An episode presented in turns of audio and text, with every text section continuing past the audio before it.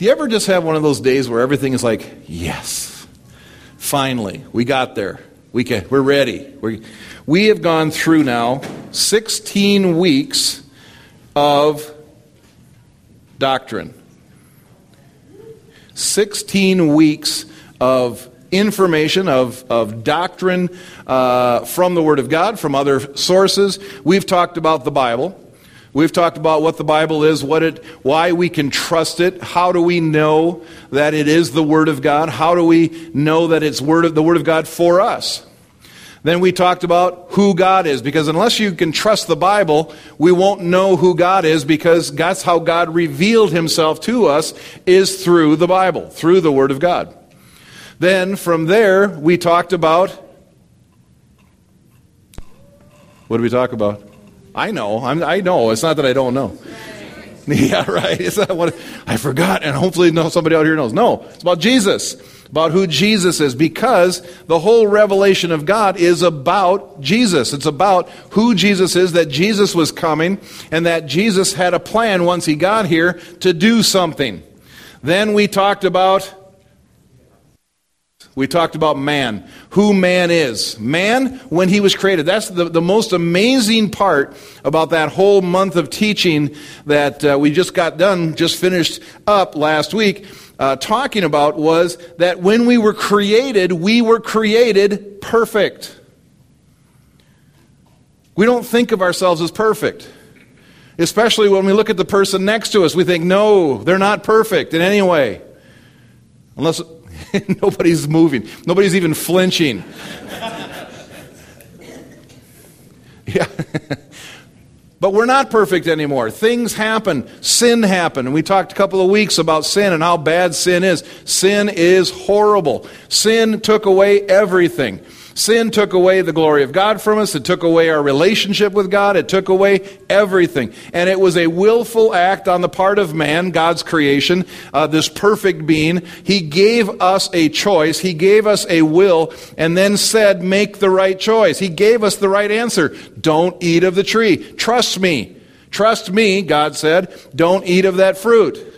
And what did man do? He didn't trust God. He trusted a talking snake instead. And when he trusted that talking snake, he sold out our right to rule and reign, to, to be like God on this earth, to be God's representative. And when that happened, we lost everything. But then something absolutely amazing happened. And it happened right away. It didn't take God thousands of years to do something. It happened immediately. He gave a promise, and that promise was someone is coming. Someone is coming who's going to crush the head of that snake, who's going to do something to redeem all of this back to us to you. God was saying that to us. Redeem it back to you. And he did do that. But starting in Genesis, from Genesis chapter 3, where the fall happens, but also the promise is given, from that moment, God started to put a plan into motion that culminated with Jesus dying on the cross and raising from the dead. That plan we talked about last week has a name to it. And that plan is covenant. Covenant. God put a plan in motion and he, he works through or with man. He works on man's behalf and he works with man through covenants. And there have been all kinds of covenants uh, cut and broken, or cut and made and, and broken. Yes, they were broken, but cut and made throughout history. And covenants is the very, unless we understand what covenant is, we won't understand how God really deals with us. When we need something from God, what do we do? Well, there's a way we should do it, and there's the way that we usually do it. Because we don't know, because 21st century human beings don't know how God set it up for us to deal with Him, we usually go to Him and plead or barter. Oh God, get me out of this mess, and I'll tell you what I'll do for you. We're trying to cut a new deal. God says, No, I already cut a deal with you. You do it my way, and we'll do it, and then you'll, you'll receive the benefits of the covenant. But God, you don't understand. I don't want to do it that way. I want to do it my way. Yeah, that's what Adam said. There is a way that God deals with man, and there's only one way that God deals with man, and that is through covenant. So, what is covenant? It's a very important question. It's a very, very pertinent question, but it's also a very powerful question. What is covenant? Most 21st century people have no idea what covenant is. They've heard the word. It's usually a bad word because it's usually a promise I can't get out of. But what is covenant, especially godly covenant? It's very important. This next four weeks is absolutely the most important part of the whole doctrine. Everything works around this, in it, and through it. If you don't get anything else, I mean, it's important to know who Jesus is, don't get me wrong. Without Jesus, none of this works. But without the covenant, none of this works. It's because of what he did through the covenant, using the covenant, that it makes it possible for salvation and for everything else that God wants us to do. So, what is covenant? The word covenant means a binding agreement between two parties. This is important. I don't want to just go out. It seems like an, a very introductory sentence, but it is absolutely pertinent that you start to get this from this point deep inside your spirit. Let me read it again, and this time listen. I know how it is to sit in an audience. I get it. I totally get it. You sit there and you're nodding, and, and, and the whole time you're thinking about what's going to happen after church. Stop it! From here on out, for the next month, you have to give me your undivided attention because this is the most important thing you will ever learn in your Christian walk. It truly is. And as you learn this, things are going to start going, oh my goodness. Well, their words were coming that shouldn't have come out. That's, that's why. Can you say holy smokes in church? See, I grew up saying holy smokes. And then and I, I all of a sudden thought about it one day and went, that's probably not a good one. God, you know, does holy smoke? I don't know. So listen to me. Stop thinking of holy smoke. Now, think of, think of what I'm talking here. Listen to what I'm saying. The word covenant means a binding agreement between two parties. A binding agreement between two parties. Very important. The Hebrew word for covenant is berith. The Greek word is diathek. It actually means to cut covenant. It doesn't mean a binding covenant it, or a binding agreement. It means to cut covenant. That's what, what uh, covenant means. And that cutting of covenant is an important part of this. Something is going to happen during this agreement process where cutting is important. And we'll get there. By definition, is an agreement to cut covenant by the shedding of blood and walking between pieces of flesh. Yes. So the two divisions in the Bible are, are about an old blood covenant and a new blood covenant. There have been more than one blood covenants. You've heard of blood covenants. How many of you, as a young person, had a blood covenant with a neighbor? It was all guys. Did you notice that? It was all guys. Oh, well, Diane, I can understand that. Why does that not surprise me? That does not surprise me in the least. All right? But our idea of a blood covenant is somewhere behind a, a, a, a, garage somewhere, cutting your thumb or other, and, and pushing our thumbs together, uh, making a promise with a friend that you'll be friends for life, forever. We're, bro- we're blood brothers. We've heard that. That's where it kind of starts to apply to our life. Oh, yeah, I remember something like that.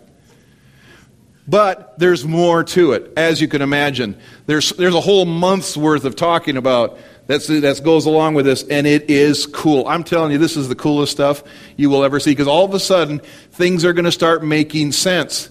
When the Bible says this, you're going to go, oh, that's what it means. It didn't mean what I used to think. That's, oh my goodness, look at this. All right.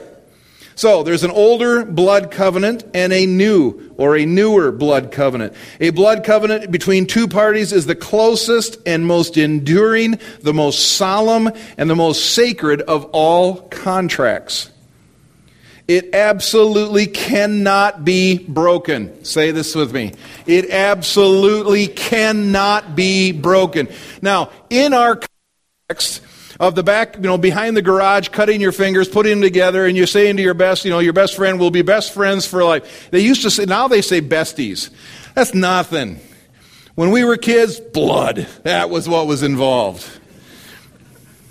That's best friends right there. Best friend. Now, the problem with, with doing that and being best friends forever, do you remember the name of the person you had the blood covenant with? No, I don't remember who it was. It was one of my neighbors, and I cannot, to the life of me, can remember who it was. So, if it was that important, why can't I? Because we don't really hold blood covenants to the highest standard that God holds blood covenants blood covenants in the history of mankind are absolutely powerful and amazing. They've, they've actually changed the course of history because individuals have made blood covenants with each other. We don't understand. In the 21st century, we do not understand the, the height, the depth, the breadth of the importance of a blood covenant, and especially the most important blood covenant, the blood covenant between God and man. When we understand that fully, it will change your life forever. I'm not kidding. I'm not, I'm not over exaggerating on this. Once we understand blood covenant the way God understands and, and, planned and put together blood covenant, it will change your life forever. When you read the scripture, it will come alive to you like it has never come alive before. And things will start to happen in your life that had never happened before because you didn't understand your side of this covenant. There's another example of blood covenants, and that is the marriage relationship. A marriage relationship is, for all intents and purposes, a blood covenant. We don't think of it that way, but it is. I'm going to go really quick through the, the marriage ceremony. And when, you, when we actually, later on this morning, I'm going to outline exactly what happens in a blood covenant ceremony, and you're going to see the similarities between the two. We don't today honor uh, marriage as a blood covenant as God does, but he says it's this in Malachi chapter 2 verse 14 says, "But you say, why does he not? Because the Lord was witness between you and the wife of your youth, to whom you have been faithless, though she is your companion and your wife by covenant." When we enter into a marriage relationship, it is a blood covenant relationship. When a bride and groom feed each other wedding cake, they are saying symbolically, I am coming into you and you into me. During that ceremony, they also talk about terms of covenant. This is who I am. When we make our vows, we're saying, This is who I am and this is what I'm promising to you. Then the other person says, This is who I am and this is what I'm promising to you. We take an oath between the two of us, our vows. Then we also, uh, when uh, uh, we get to the ceremony, we, we get to the, the cake, we eat the cake, so on and so forth. And then at night, the night of the wedding, there's a consummation where blood is spilled. And I'm not going to talk about that anymore. Explain that one to your kids. But blood is spilled. It is a blood covenant. It is important. It is not by chance. The reason we wear wedding rings on the third finger is because man believed that the third finger had a nerve leading to the heart. And since the heart is the central part of the body, that keeps the blood circulating. It became the symbol of life. There's more to the marriage ceremony than you ever thought possible. It is an agreement, it is a blood covenant. Jews were not the only ones to make blood covenant. Blood covenant has been a part of human culture from the beginning, way back. There's an example of blood covenant, how blood covenant works in our history that you maybe not even knew about. You ever heard of a person called Henry Stanley? You might understand when, he, when you see here the other name, Dr. Livingstone. Dr. Livingstone was a missionary. He had gone into the deepest part of Africa. While he was there, he then disappeared. People quit hearing from him. How do you send support checks if you don't have the communication back and forth? the missionaries among us going, Yeah, exactly. But he disappears for six years. And finally, a newspaper, uh, which newspaper? It's in your notes. The New York Herald sends a guy, an explorer, to go find Dr. Livingstone. His name is Henry Stanley. Henry Stanley then makes a, a an, a, a, what do they call them in Africa when you go in and you do safari? Well, kind of more. Those, that's where animals are expedition. He makes an expedition into the darkest, deepest parts of Africa, in the middle of the range, subtropical rainforest. He's trekking through, and he finally finds Dr. Living, or uh, Mr. Or, yeah, Dr. Livingstone, and he utters the immortal word. You've heard these words forever. Gosh, it's hot in here. See, I thought it was a lot funnier when I thought of that this morning. he said, what did he say? Dr. Livingstone, I presume. He goes into the darkest part of Africa, never been there before, and at some point in time, he runs into a tribe. And this was a large tribe, a powerful tribe. It was a very influential tribe in the area, and they were not going to let him pass. So he had two options one was to turn back, or the other was to fight. And neither one sounded like the one he wanted to do. He had been paid good money to go find Dr. Livingstone.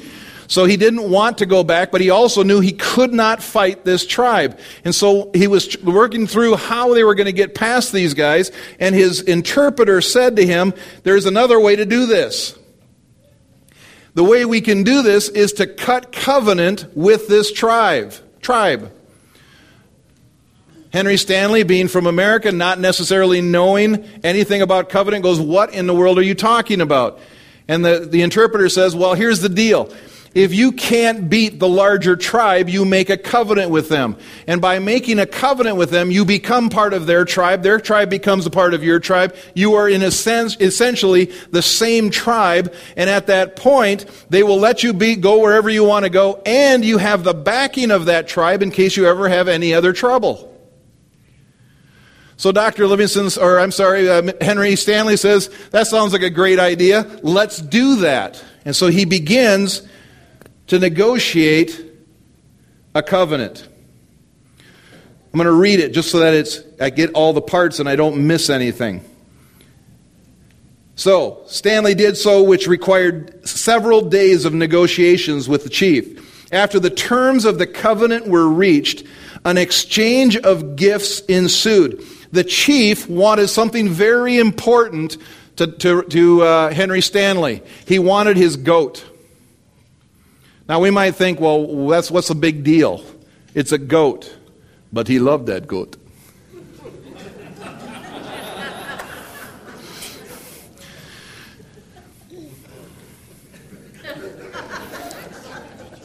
It's a, it's, a, it's a quote from a movie. Don't worry. For those of you who have heard it, it's, never mind. I'm in a strange mood today. I am really sorry. Where's Deb? See, no Deb. But you all can feel her, can't you, in the forest? You're going, she's saying, pull back, John, pull back. but he wanted the goat. Stanley does not want to give the goat up because he has a, an ailment where he needs fresh milk. So he decided, he's like, I don't want to give up the goat. And his interpreter says he wants the goat. There's nothing else that's going to, going to work. So he finally agrees, you know, it's either go forward or go backwards by not, and uh, either way, you, you don't get the goat. So he says, fine, he can have the goat. The chief gave him his spear, and he's thinking, a spear? What in the world am I have guns? What do I need spears for? But they make the agreement. The next thing that happens is Next, the tribal priest brought forth a cup of wine. The old chief selected one of his sons, a prince, and required Stanley to select an Englishman. Both became substitutes for the covenant makers and representatives of the two parties. The priest made an incision on each man's wrist and let their blood drip into the wine. The cup was stirred, and each drank from the mixed blood and wine. Then the priest pronounced terrible curses over Stanley. Then Stanley's interpreter pronounced curses over the chieftain and his family and his tribe. Curses that would come upon anyone who broke the covenant. Finally, the two men rubbed their cuts to get, cut wrists together along with gunpowder to mingle their blood and become blood brothers. The gunpowder remained as a visible mark of their covenant. So now, every time they came upon another tribe in the, as they were going through Africa, and that tribe says, You're not going through, all Stanley had to do was to call his friend over, and all his friend had to do was this, and they saw the cut on the wrist, and they saw the spear in his hand, and they recognized, You made a covenant with that, with that chief. You guys go right on ahead. You go right on through. Every time they ran into trouble, anytime they needed anything, when they were ever in need, they could go to another, another village and they could raise their hand and show the spear and went, Oh, yeah, we probably should give that to you because that, that chief's bigger than us. Sure, yes, you can have anything you want. As Stanley was traveling through Africa, reports are that he cut covenant with 50 tribes.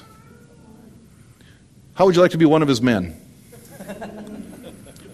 but when they walked into a new area, a new place that was not welcoming to them, all the men had to do was this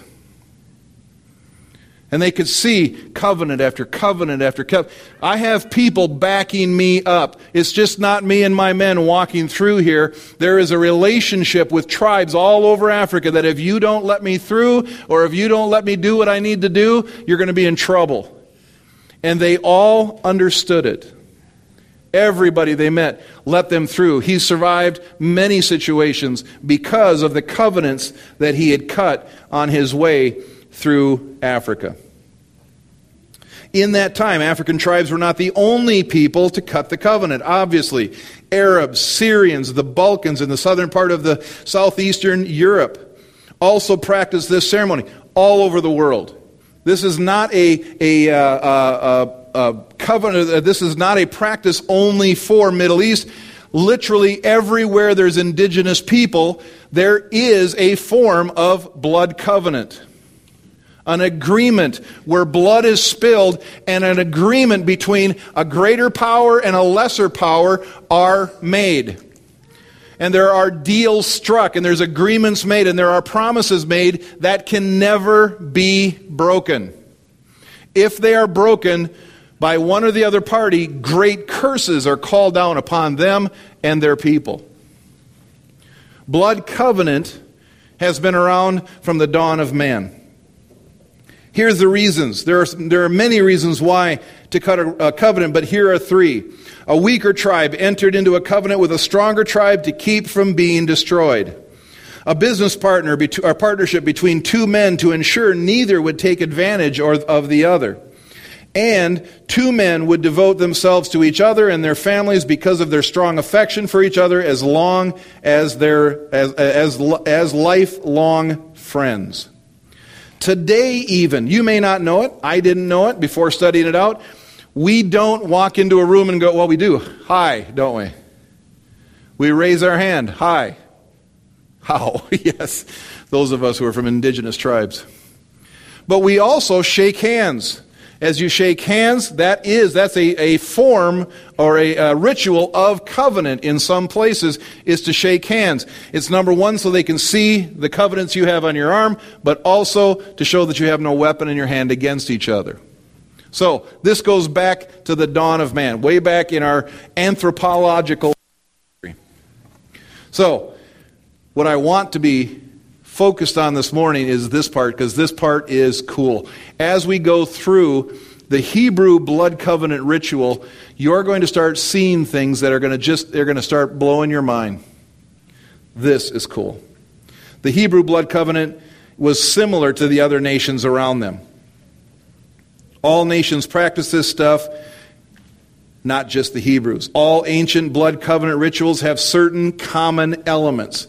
We can organize these common elements into the following nine steps, along with a scripture reference for each step. The scripture reference talks about in the Bible where we see this happening during a blood covenant ritual between two people or, or, or between God and man. I'm not going to go through the scriptural references. We're just going to talk about how it happens, what, what happens and as it goes along to outline what a blood covenant looks like, a, a generic blood covenant. But even as we do that, that generic blood covenant, you're going to start recognizing the, the parts of the blood covenant that God created. And if you need to shout hallelujah, go right on ahead.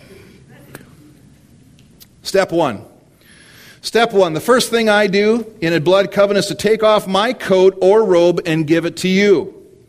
Now, to the Hebrew, in a blood covenant ritual, a person's robe represents the person. By taking off my robe and giving it to you, I symbolically say, I'm giving you all of myself. My total being and my life I pledge to you, and then you would do the same thing to me. Now, just to give you a quick hint. Do you remember when Jesus talks about giving us robes of righteousness? We exchange a garment of. No. What's the. No, there's another word. I'm exchanging this garment of for robes of righteousness. Garments of. God, there's a verse. I can't find it. Everybody, yeah, you could feel it, can't you? Filthy rags. We, we, we exchange our filthy rags, and he gives us a robe of righteousness. So we can start to see where these things start to correlate. Now, rest easy. In a couple of weeks, I will go specifically through our covenant and show you where he does it uh, throughout the whole Bible. You'll have it in front of you, you'll have it in paper, you'll be able to study it. I encourage you to study these areas here. This, this 1 Samuel 18 1 through 4 is the blood covenant between Jonathan and David. The second step is I take off my belt and give it to you. Now, we use our belt to hold up our pants. But back then, their belt was not to do that. It was to hold our weapons on our body. Our knives, our, our, our, the different weapons we may carry would be strapped to our belt. So when I take off my belt, I'm taking off my my weapons, my armor. My armor would be tied to that. Everything. So what I'm saying is I'm taking off my weapons, I'm giving them to you. You take off your weapons and you give them to me. It is a symbolic gesture that if you're ever in trouble, I will be the first one there to defend you. If you're ever in a fight, I'll be there. I will fight with you. My, not only myself, but everybody who's associated with me will come to fight for you in your, on your behalf. It is an exchange of power, authority, might. And so the two tribes would change, or the two leaders would exchange belts, saying, I am your protection, you are my protection. Everything that is yours is mine, and everything that is is yours. Equal partners. Step three. The next step is to actually cut the covenant. They would take an animal, they'd split it down the middle. In the Bible, an animal is only cut down the middle and split in two in a covenant ceremony. After we split the animal, we lay each half to the side of us and stand in between the two bloody halves of flesh with our backs to each other. Then we walk right through the bloody halves, making a, a figure eight and coming back to stop facing each other each time. And in, in, in doing so, we're saying two things. First, we are saying that we are dying to ourselves, giving up our rights to our own life, and beginning a new walk with a covenant par- partner unto death.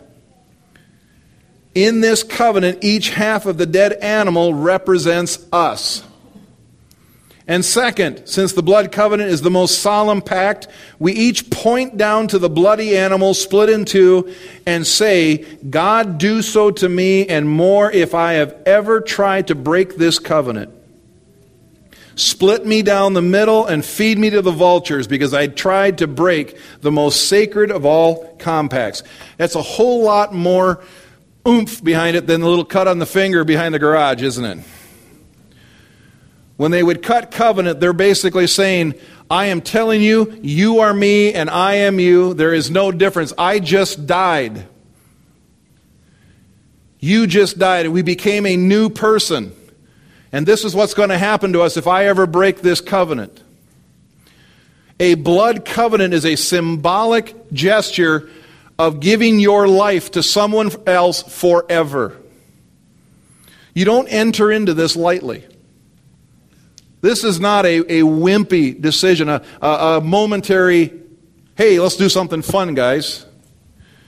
This is a solemn act between two individuals who realize I'm about to give up everything that I am for this other person. Now, that's really hard for us to look at that, isn't it? To think that I'm, when I'm saying I'm entering into a blood covenant with God, that I'm saying I am dying to myself forever and I'm going to live for God. But do you realize that's exactly what Jesus did?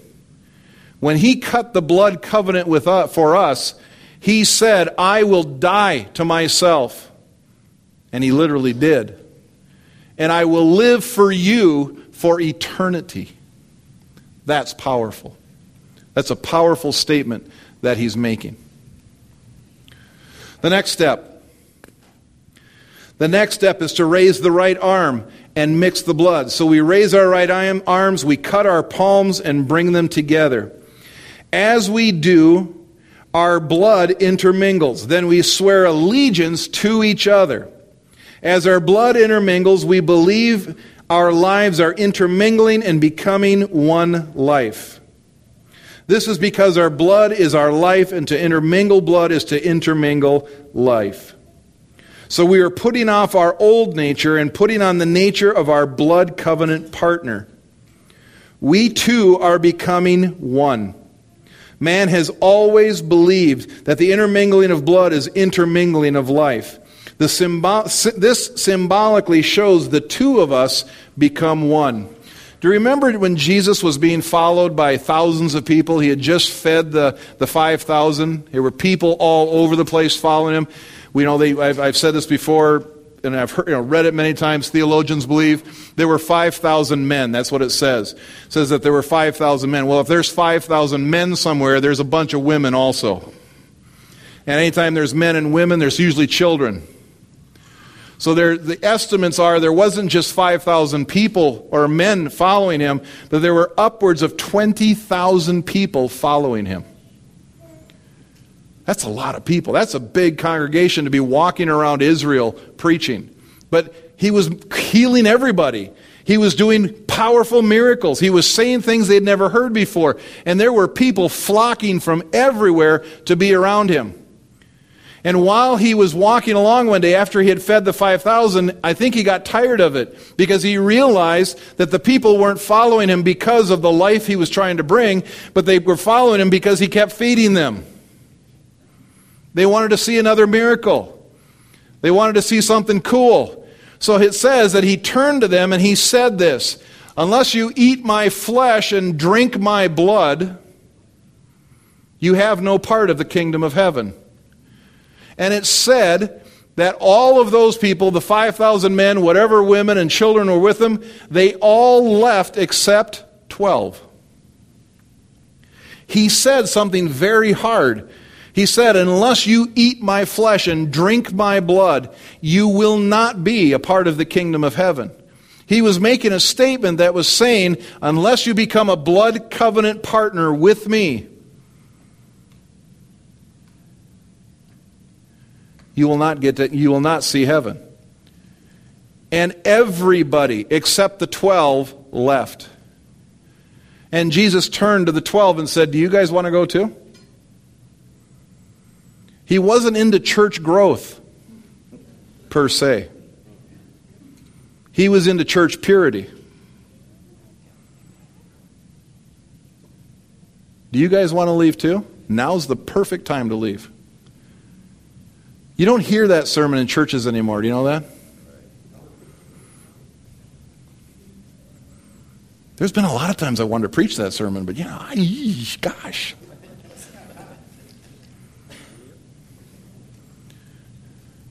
not because I'm trying to get rid of people, but because you want people doing things for the right reason.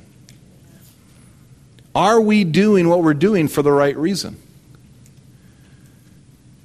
And are we are we entered have we entered into a blood covenant with our God that is unbreakable?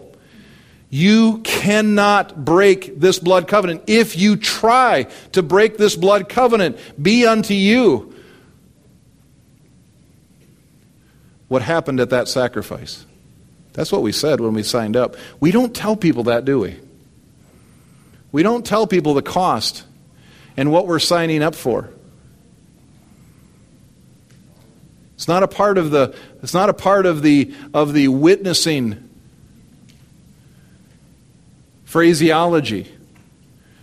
But unless they know, unless you know what you sign what you're signing up for, you are signing up for dying to everything that used to be yours. And you are now a part of him what he wants, how he wants, because he already died to everything that he was. When we talked about Jesus, you see how this stuff starts to pull together? How it all starts to tie together? When he left heaven, he left everything. He became a human being forever. We haven't even got to the, well, we just did. Talked about the part of the scar. The mark that was left from the, the bloodletting.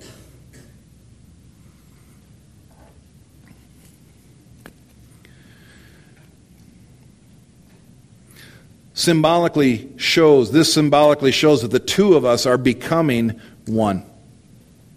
Step number five there is an exchange of names. Do you remember when I said that the marriage ceremony is a blood covenant ceremony? At some point during that ceremony, it's usually at the end after the, after the kiss. When the pastor says, I want to now introduce to you Mr. and Mrs. so and so. There's an exchange of names. As, we, as they stand there with the blood intermingling, they exchange names. I take your last name as part of my name, and you take your, my last name as a part of your name. So that when you walk into that village and, and they're telling you you're not going through here, you're not passing through, Dr. Stanley said, I'm not sorry, not Dr. Stanley. Henry Stanley said, Hi, I'm Henry Stanley Mukbulawaga. I don't know what his name was. Some African name. And when they heard that name, oh gosh, well, that's great, going through. When we walk into whatever situation we're walking into, you don't walk in as John Neitzel. You don't walk in as your name. You walk in as John Neitzel, the Son of the Most High God. King of kings, Lord of lords, the great I am. You walk in with a new authority that far outweighs who you are.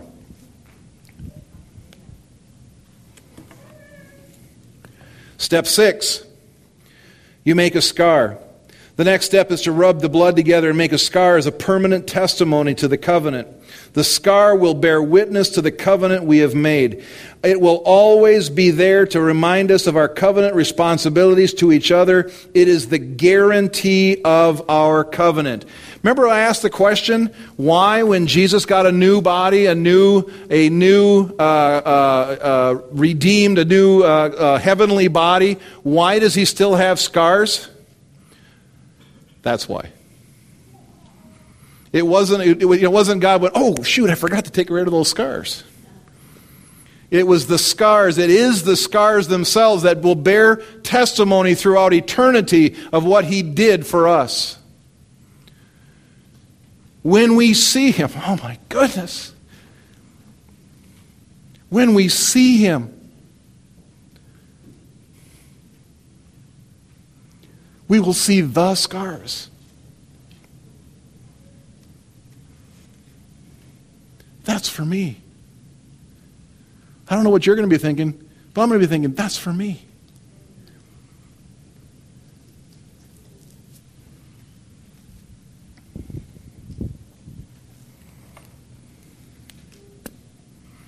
If anyone tries to harm us, all we have to do is raise up that right arm and show our scar. By that, we are saying, There's more to me than meets the eye. If you're coming after me, you're also going to have to fight my blood covenant partner. And you don't know how big he is. So, what are you going to do? Are you going to take your chances or are you going to back off? If the would be attacker has any sense, he's going to back off. So, the scar is our, is our seal that testifies to the covenant.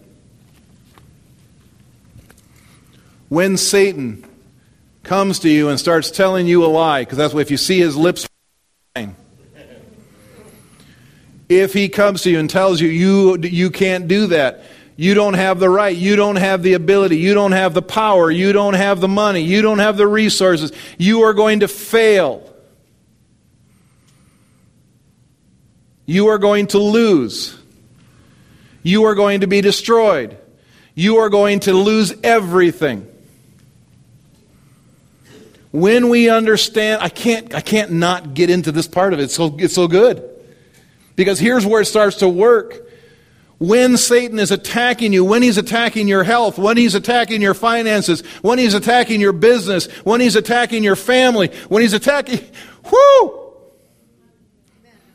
When he's attacking whatever he's attacking, you don't have to argue with him. You don't have to try to reason with him. You just say, I'm in covenant. And your covenant partner is the one who fights for you. Why do we not see the stuff we all want to see? Why don't we see healing? Why don't we see prosperity to the level that we know God wants to give us? Why don't we see success? Why don't we see all of these things? It's because we're not fighting with the right fight. We're coming to the fight with going, well, you know, I don't want to be sick. I'm going to do this. I'm going to do that. I want to, you know, I'm, I, provision. You know, I don't know what I'm going to do. No, we should immediately. Jesus said, when your accuser comes to you and, and presses charges against you, immediately surrender.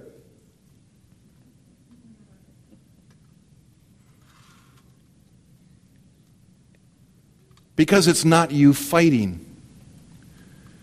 None of this is you fighting. You don't ever have to fight another moment in your life. All you have to do is to show who you're in covenant with. Oh, this next month we are going to get there. And when we get there, look out. Remember a sermon I probably preached two or three years ago? Give me a hundred men who fear nothing but heaven, fear nothing but God, and desire nothing but heaven, and they will change the world.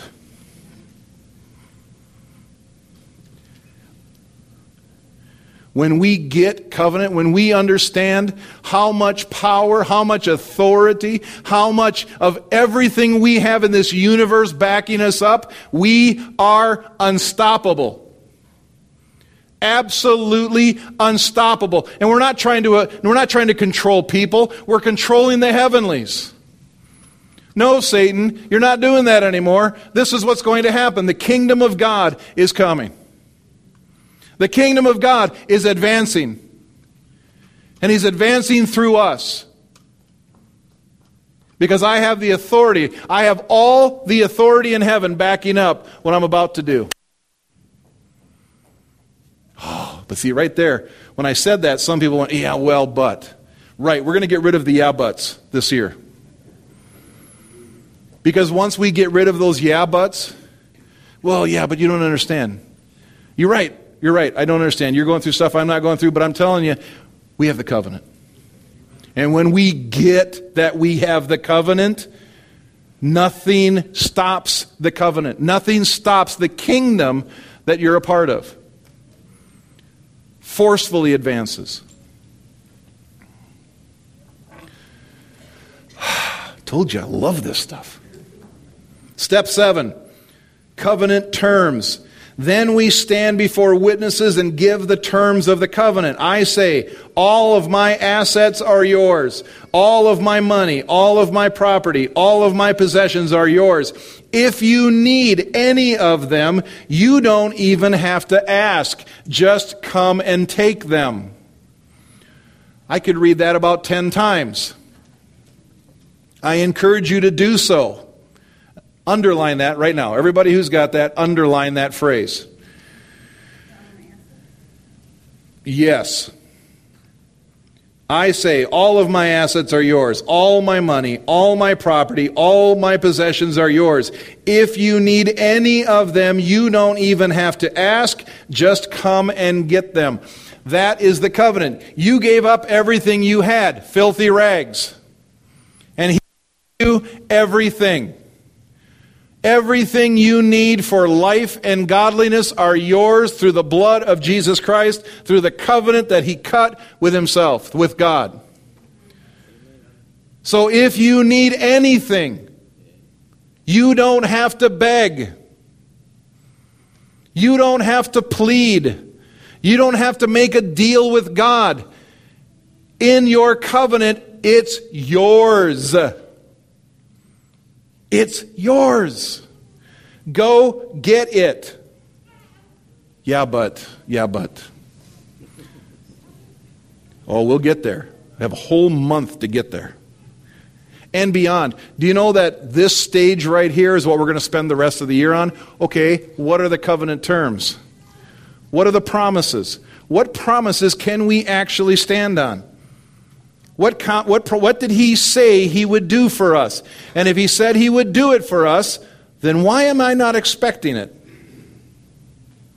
Yeah, but, well, that, you know, you can't believe that because, you know, because there's. No. The covenant is the covenant. If he said he would do it, he, he can't break it. He can't break it. He won't break it. He, it's impossible for him to lie. He, will not, he did not make a covenant that he is going to back out on. If he said he will do it, he will do it. Not because I'm forcing him to, because he willingly did it for us.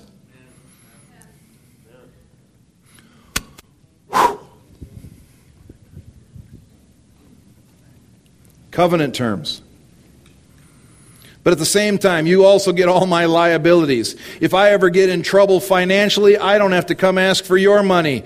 I come to you and say, Where's my check? Where's our check? Where's our checkbook? Yeah, but, yeah, but, John, Pastor John, you can't say that because, oh, yes, I can.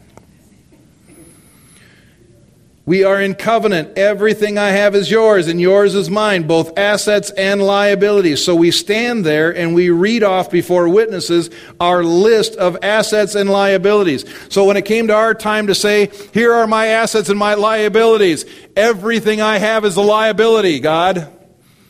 I am absolutely in want. I have nothing to give to you that has any worth whatsoever. But everything, you said everything that's mine is yours. Here it is.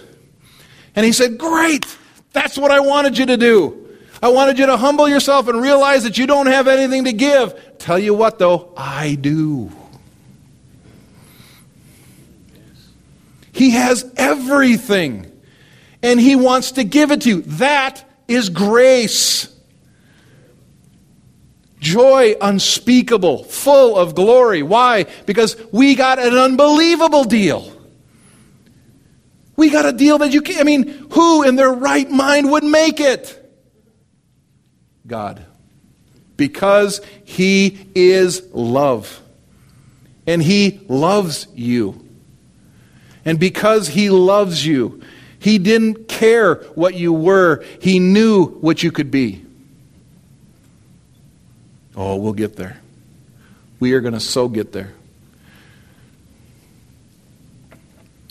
Step 8. Then they would have a memorial meal together to complete the covenant union. In place of the animal and the blood, we, in our covenant meal with our God, have bread and wine. Could I have the ushers begin to prepare communion, please? In the Bible, wine is called the blood of the grapes, and it represents our own lifeblood. The blood represents our flesh. We take a loaf of bread and break it into two and feed it to each other, saying, This is symbolic of my body, and I'm putting it into you. Then we serve each other wine and say, This is a symbolic, this is symbolic of my lifeblood, which is now your blood. And now symbolically, I am in you and you are in me. We are now one together with a new nature. On the night that he was betrayed, Jesus, sitting at a meal, did exactly that. He says, We're going to have a meal. Now, he did it, interestingly, by faith, because he had yet not died. He had not shed a drop of blood yet for our sins. But at that meal, he knew full well what was about to happen, and he already knew what his answer would be Yes, Lord, not my will, but your will be done. And it says he took the bread and he broke it. And he said, This is my body, broken for you. As often as you do this, do this in remembrance of me. And then it says that he took the wine and he says, This is my blood, the blood of the new covenant. This blood is shed for the remission of sins. As often as you do this, do this in remembrance of me. Every time we receive communion, it is in remembrance of what Christ did for us, the covenant that he broke. There is power in this ceremony. We're not ceremonious people. As a church, we're not into all the drama and the ceremony, but there is a couple things that we do. One is baptism. Baptism is a vital part of our walk with Christ, our obedience to do what He told us to do by being immersed in water, of all the goofy things, to come to church in dry clothes, go home in wet ones. But it's a, it's a sign of our obedience to His design, to way, the way He does things. And the other one is communion. Communion is vital to, do, to partake of on a regular basis. Because it's that touch point, it's that moment in your life where you go, you know what? I'm in. But we, most of us don't understand the fullness of, of covenant. And so because of that, we just, we do the ritual and we, we, don't, we don't know what we're doing. What we're doing is we're symbolically saying, but we're saying it in the spirit that now, God, I am taking you into me. I, what you, everything that is yours is mine. Everything that is mine is yours. And we take the wine, we drink it, we're saying, Your lifeblood is our blood. We are you. When God looks at you, he sees Jesus. We throw that phrase out there, and, and, you might have heard that many times, but he does when, because we are in covenant with him, he knows that. He sees the scars, and, and Christ is interceding for us, and he says, They're my children. They're my blood brother, my blood sister. They are in covenant with me. When God looks at us, he sees Jesus. I believe when Satan sees you, he sees Jesus because he sees the scars. He sees the spiritual covenant that is that you're in. The only thing he cannot, he cannot take your covenant away from you. The only thing he can do is to lie to you and to make you think that you don't have a covenant or that it doesn't somehow apply to you. And it's a lie.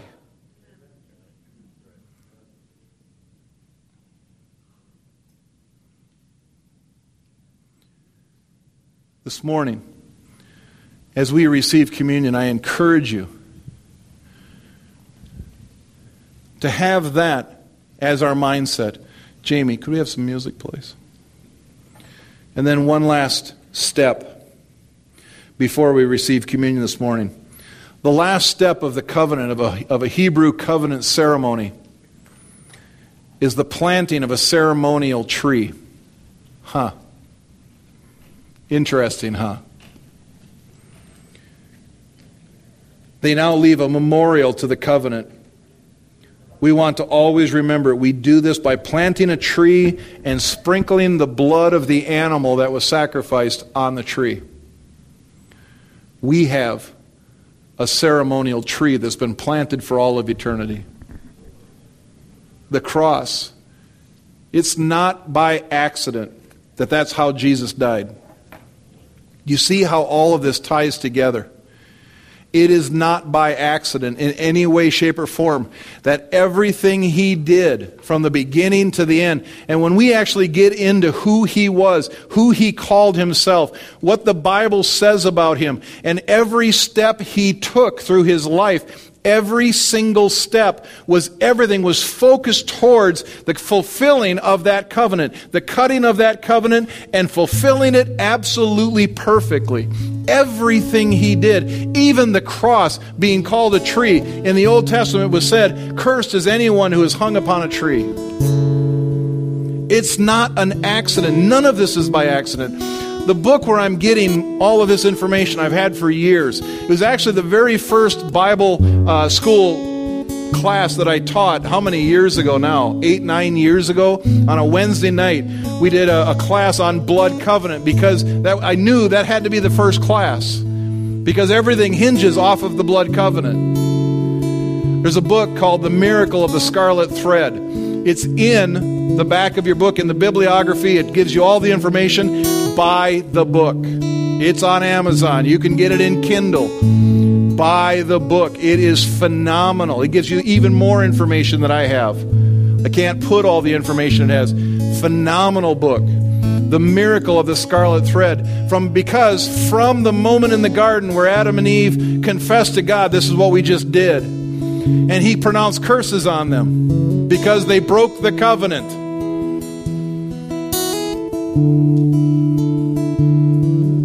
from that moment throughout history, he started to weave the whole picture of the covenant and what it was and what it what what what had to happen. And as we understand that, the more we understand the covenant, the more that we understand what exactly he did, the more sure footed you will become. Because you will soon realize, you'll get to the point where you're going, wait a second, why am I putting up with this stuff? Why am I putting up with this attack? Why am I putting up with this lack? Why am I put I don't need to. I have a covenant. I have a covenant with one who is greater than I.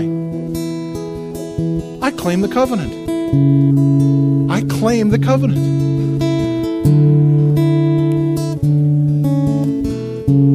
I'm in. What he did on the cross was not just to get us out of hell. Praise God for that. What even more is He gave us everything we need for life and godliness from that point on to do everything He's called us to do. There is nothing that is impossible to us. Why? Because He's made a covenant with us, a covenant that does not have an end. It goes on for eternity. You, oh, I can't go there. I would start a whole other sermon. Let's stand. We're going to celebrate the covenant right now.